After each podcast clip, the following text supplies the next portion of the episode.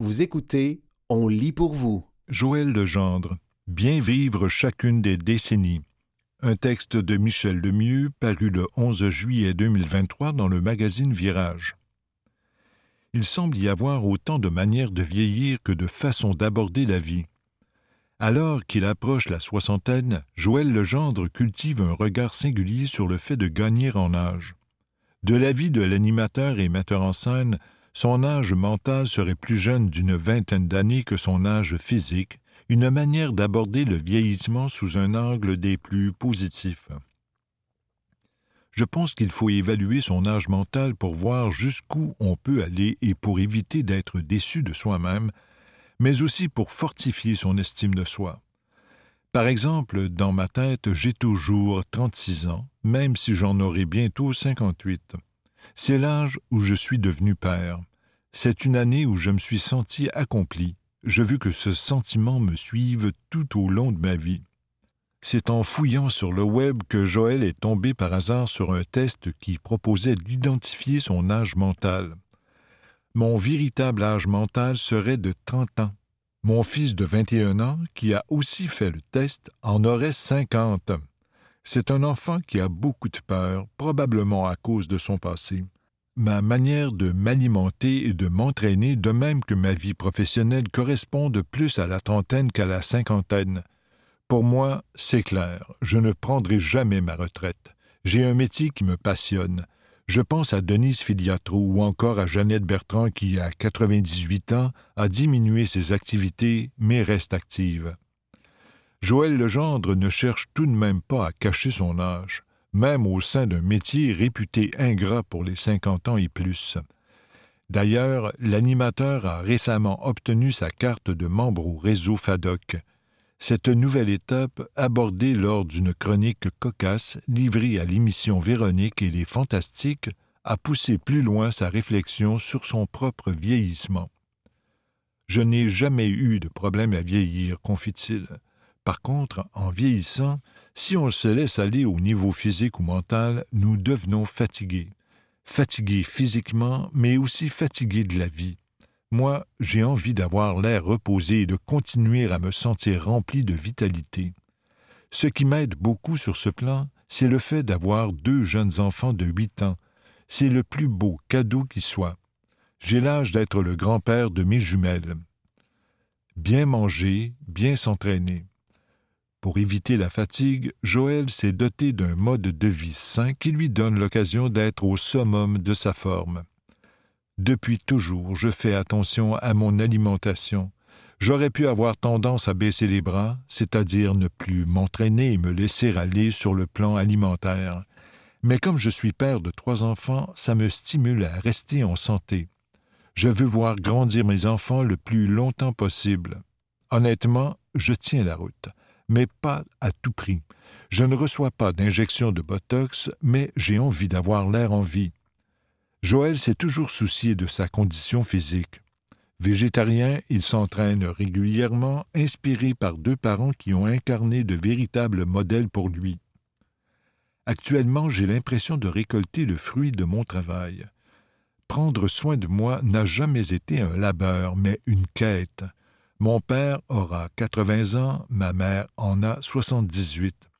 Ils sont toujours en forme. Ma mère est végétarienne depuis des décennies, mon père fait encore son jogging.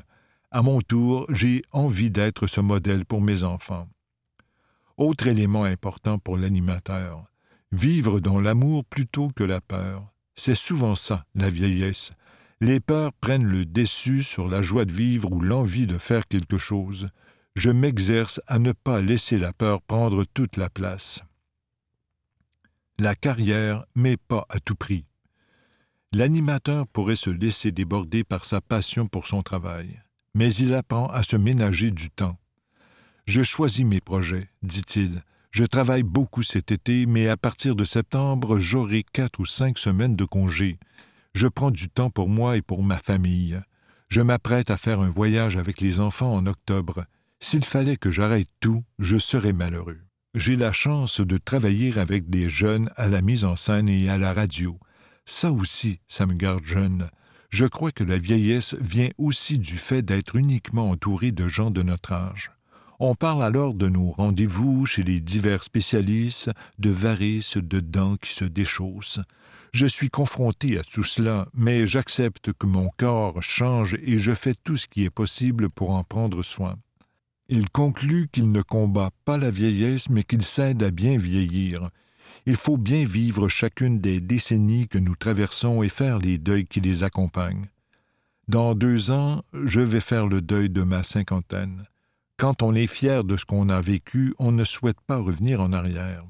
On veut poursuivre. Je constate que la vie ne m'a jamais abandonné durant toutes ces années. Elle ne le fera certainement pas à cinquante-huit ans. C'était Joël Legendre, Bien vivre chacune des décennies. Un texte de Michel Lemieux paru le 11 juillet 2023 dans le magazine Virage.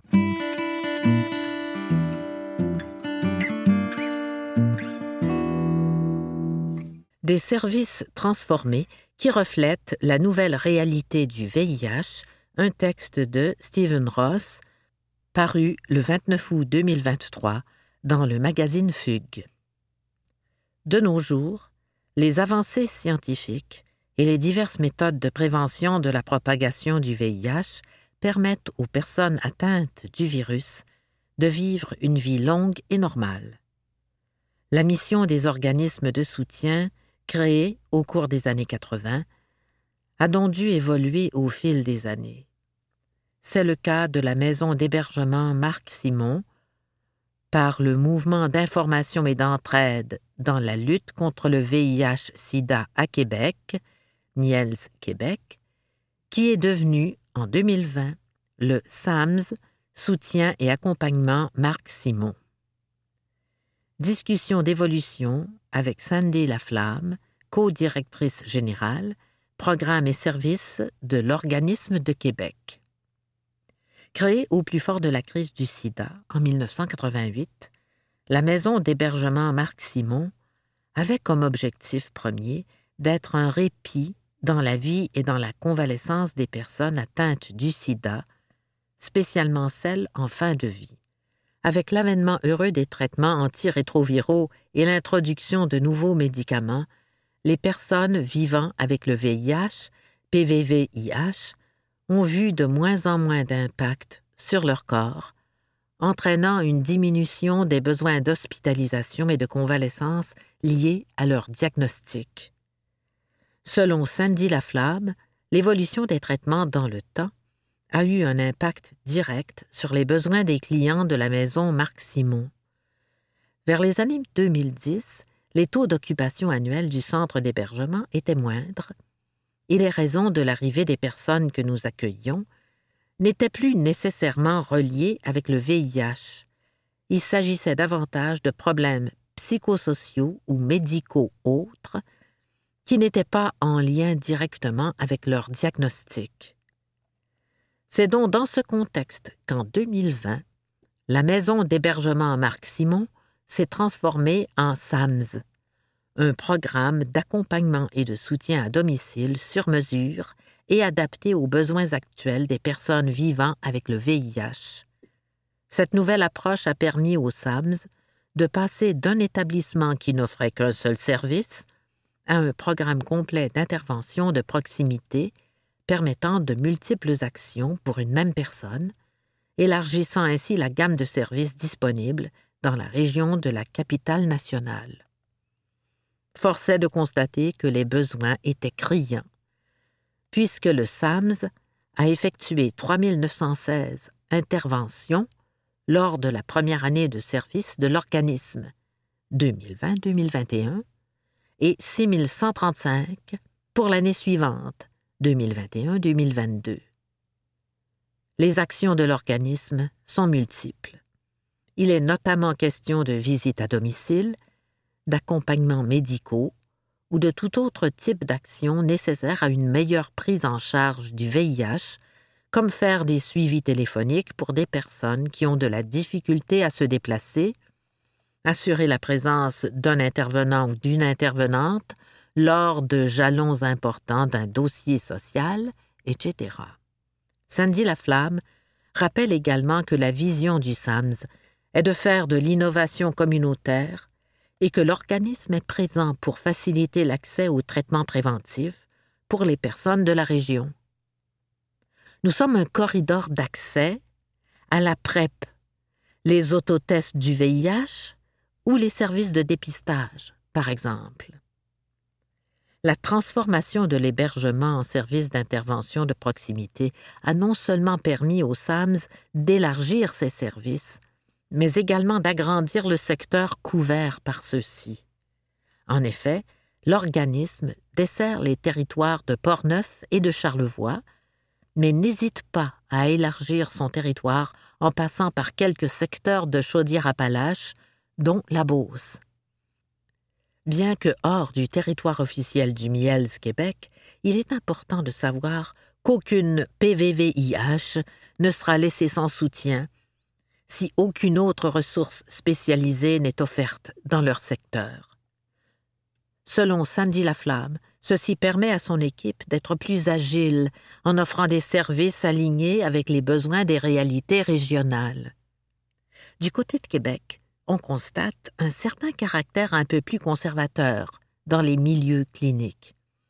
Cela nous amène à agir en tant que facilitateur dans la relation thérapeutique entre le membre et le personnel de soins afin d'établir un climat de confiance, et ce, de manière bilatérale. Auprès des membres, nous travaillons principalement sur la promotion de l'empowerment et sur leur motivation à être impliqués lors des consultations. Quant aux médecins, les interventions prennent la forme de sensibilisation à prodiguer des soins de manière participative et à entamer la discussion avec le membre au sujet de la variété des traitements disponibles, notamment les traitements avant-gardistes. Après trois années de service, le SAMS fait donc une différence réelle pour les communautés de la région.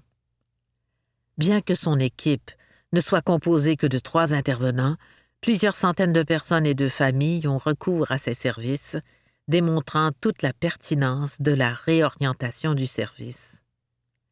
Lorsque l'on demande à la dynamique leader de l'organisme quels sont les défis qui attendent son équipe dans un futur proche, elle pense immédiatement aux besoins de sa communauté. Le visage du VIH change continuellement. Nous voulons donc continuer de développer notre identité et nos services pour nous adapter aux besoins de la population. En ce moment, les personnes issues de l'immigration composent plusieurs de nos nouveaux membres. L'adaptation linguistique et culturelle est donc une réalité que nous devons absolument prendre en compte lors de la prise en charge de la personne.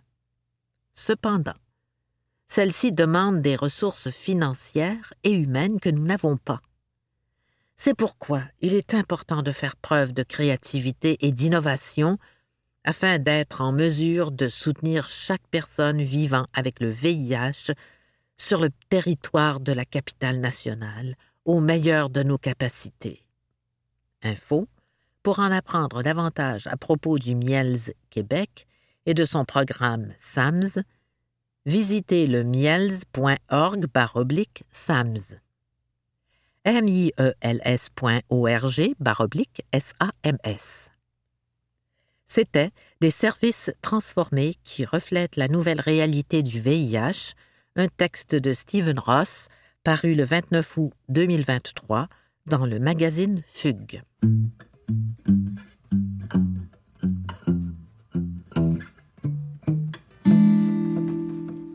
Solutions prometteuses aux entraves routières. Un texte de Stephen Ross paru le 29 août 2023 dans la presse. Exit la frustration causée par les chantiers de construction, la confusion liée aux détours inextricables et la planification routière défaillante. C'est la promesse d'OPA Technologies L'entreprise lavalloise qui aide les villes à optimiser la mobilité sur leur territoire vient d'obtenir deux brevets canadiens et de signer une première entente avec une ville américaine. Une solution aux maux tête des Montréalais? Permettre aux citoyens de se rendre à la garderie ou au bureau sans entrave semble un concept assez simple à réaliser. Pourquoi les rues de la ville ressemblent-elles donc à un labyrinthe digne de la maison des fous? Dans toutes les villes, les infrastructures et les transports ont toujours été gérés séparément, ce qui n'a pas de sens, car lorsqu'on touche aux infrastructures, on affecte les transports, explique Caroline Arnouk, fondatrice d'OPA Technologies. L'ingénieur civil de formation rappelle que les entraves routières relèvent d'une multitude d'acteurs qui doivent assurer une coordination impeccable de leurs projets. Les villes ne sont souvent que les chefs d'orchestre. Les travaux d'infrastructure impliquent les entreprises de télécommunications, les fournisseurs de gaz et d'électricité, les équipes responsables des réseaux d'aqueducs, etc. C'est un énorme défi de communication. OPA Technologies est donc né en 2015 du constat qu'il n'existait aucun système pour créer une communication entre les projets d'infrastructure et la gestion des transports. Preuve que la solution était manquante, OPA Technologies a reçu deux brevets canadiens pour son logiciel en juin et décembre dernier. Le premier concerne une méthode de détection des conflits routiers et le second, un système qui relie l'aspect géospatial à la notion de temps. Il est maintenant possible d'avoir une vue d'ensemble de tout ce qui est fermé dans un territoire avec des échéanciers visuels dans le temps. En d'autres mots, nous sommes à un clic de savoir si un détour prévu mène vers un éventuel chantier de construction, affirme Caroline Arnouk.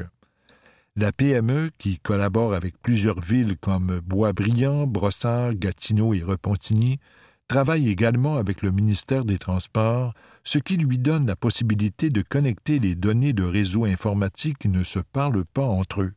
Mieux encore, un partenariat récent avec Waze permet à OPA Technologies de nourrir l'application américaine avec les données des villes en temps réel, facilitant la communication des entraves aux citoyens notamment dans les cas de plus en plus fréquents d'urgences météorologiques comme des inondations.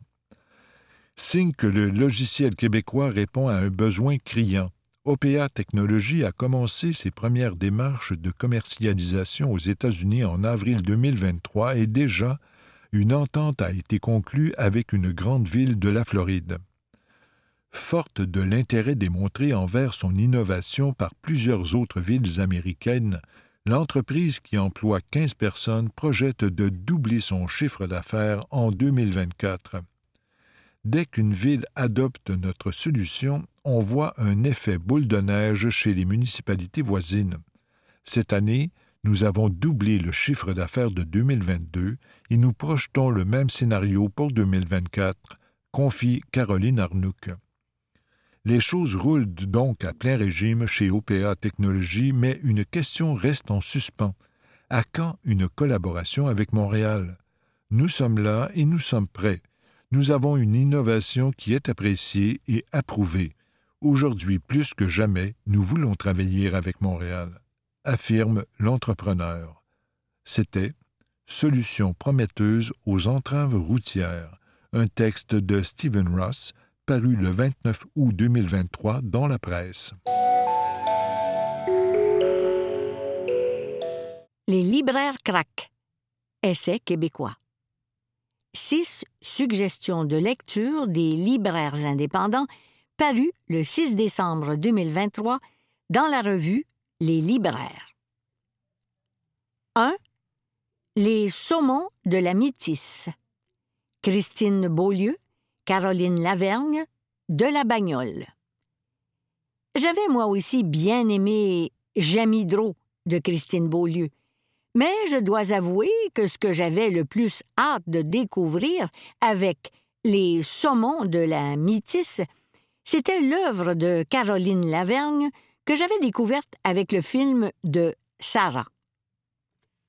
Une fois de plus, j'ai retrouvé le confort de ses illustrations et j'ai savouré le magnifique texte sur les saumons de la rivière Métis.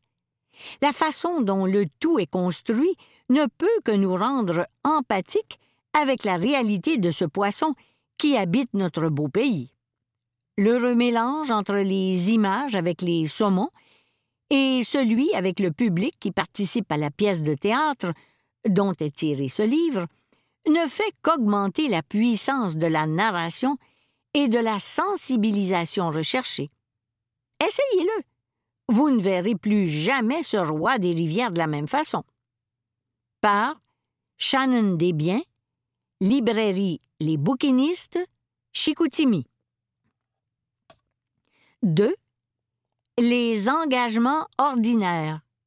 Lutter de mère en fille. Melika Abdelmoumen, Atelier 10. Ah, que j'aime les essais de Melika. Elle écrit juste comme il faut pour m'instruire, mais aussi pour me raconter une histoire. J'avais été ravi par Baldwin, Styron et moi, que j'avais lu d'un seul trait. De plus, dans ces deux ouvrages, il est fait mention de mon petit coin de pays, le Saguenay, et spécifiquement de l'abbé où j'ai grandi. Les engagements ordinaires racontent comment trois générations de femmes, sa grand-mère, sa mère et elle-même, se sont retrouvées dans une position où elles ont été poussées à s'engager afin d'aider leur communauté, chacune à sa manière. Ce livre est, oui, un hommage à ces femmes qui ont façonné la Mélika d'aujourd'hui, mais aussi une réflexion sur l'engagement, son utilité et les difficultés qui s'y rattachent. Un grand petit livre. Par Shannon Desbiens, librairie Les Bouquinistes, Chicoutimi. 3. Voyage au bout de la mine. Le scandale de la fonderie Horn. Alain Deneau, Pierre Serré, Éco-Société. On pensait connaître les grandes lignes concernant la fonderie Horn. Pollution de l'environnement, taux d'arsenic élevé et magouille politique. Cependant, Pierre Serré, dans son enquête sur la réalité de Rouen-Noranda, nous emmène à comprendre l'envergure tentaculaire du principal responsable, Glencore. L'auteur expose l'étendue des dégâts causés par l'avarice ravageuse des compagnies minières. Le portrait complet et inquiétant de la situation nous pousse à nous interroger sur la Suisse, les magouilles politiques et même les fonds de lac. L'ampleur de la situation est choquante.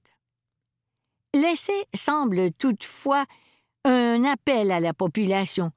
Il faut continuer à parler contre ces nombreuses injustices qui nuisent depuis longtemps à notre avenir.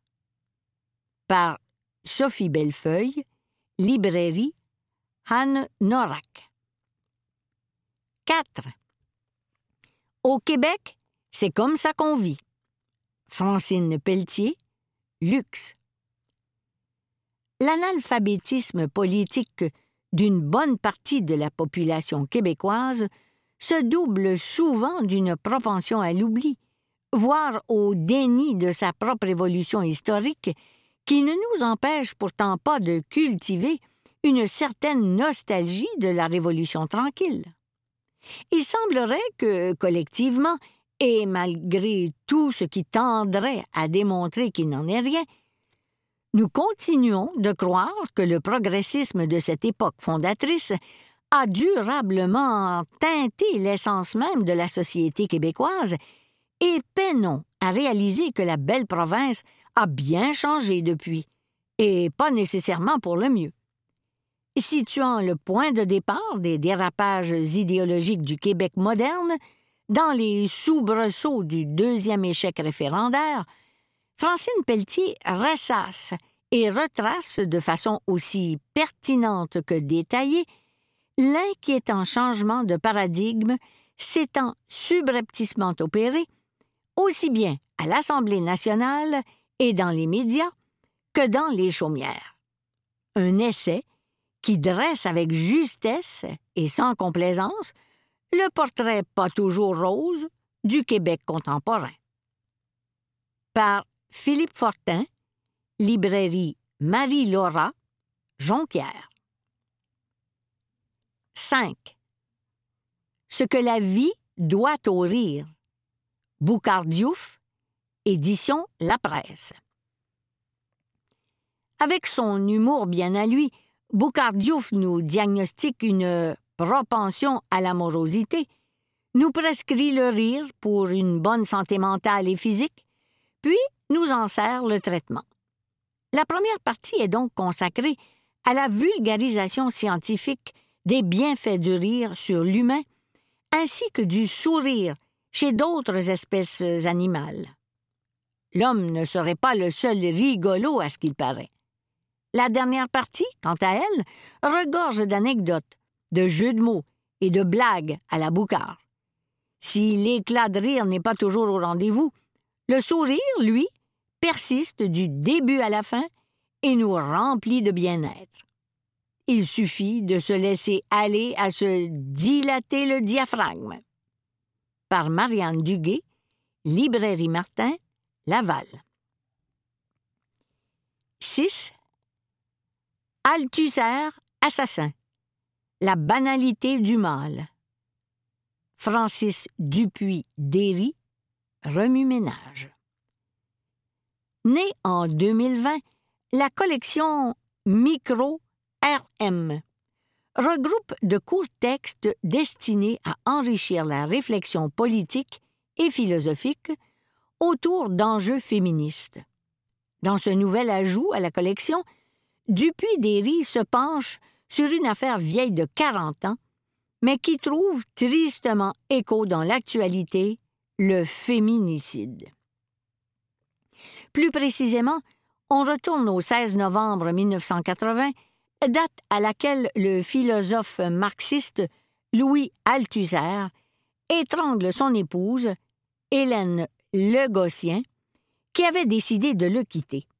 Dans une langue franche et un esprit d'analyse aiguisé, l'auteur décortique cet événement et le discours répandu ensuite dans l'espace public.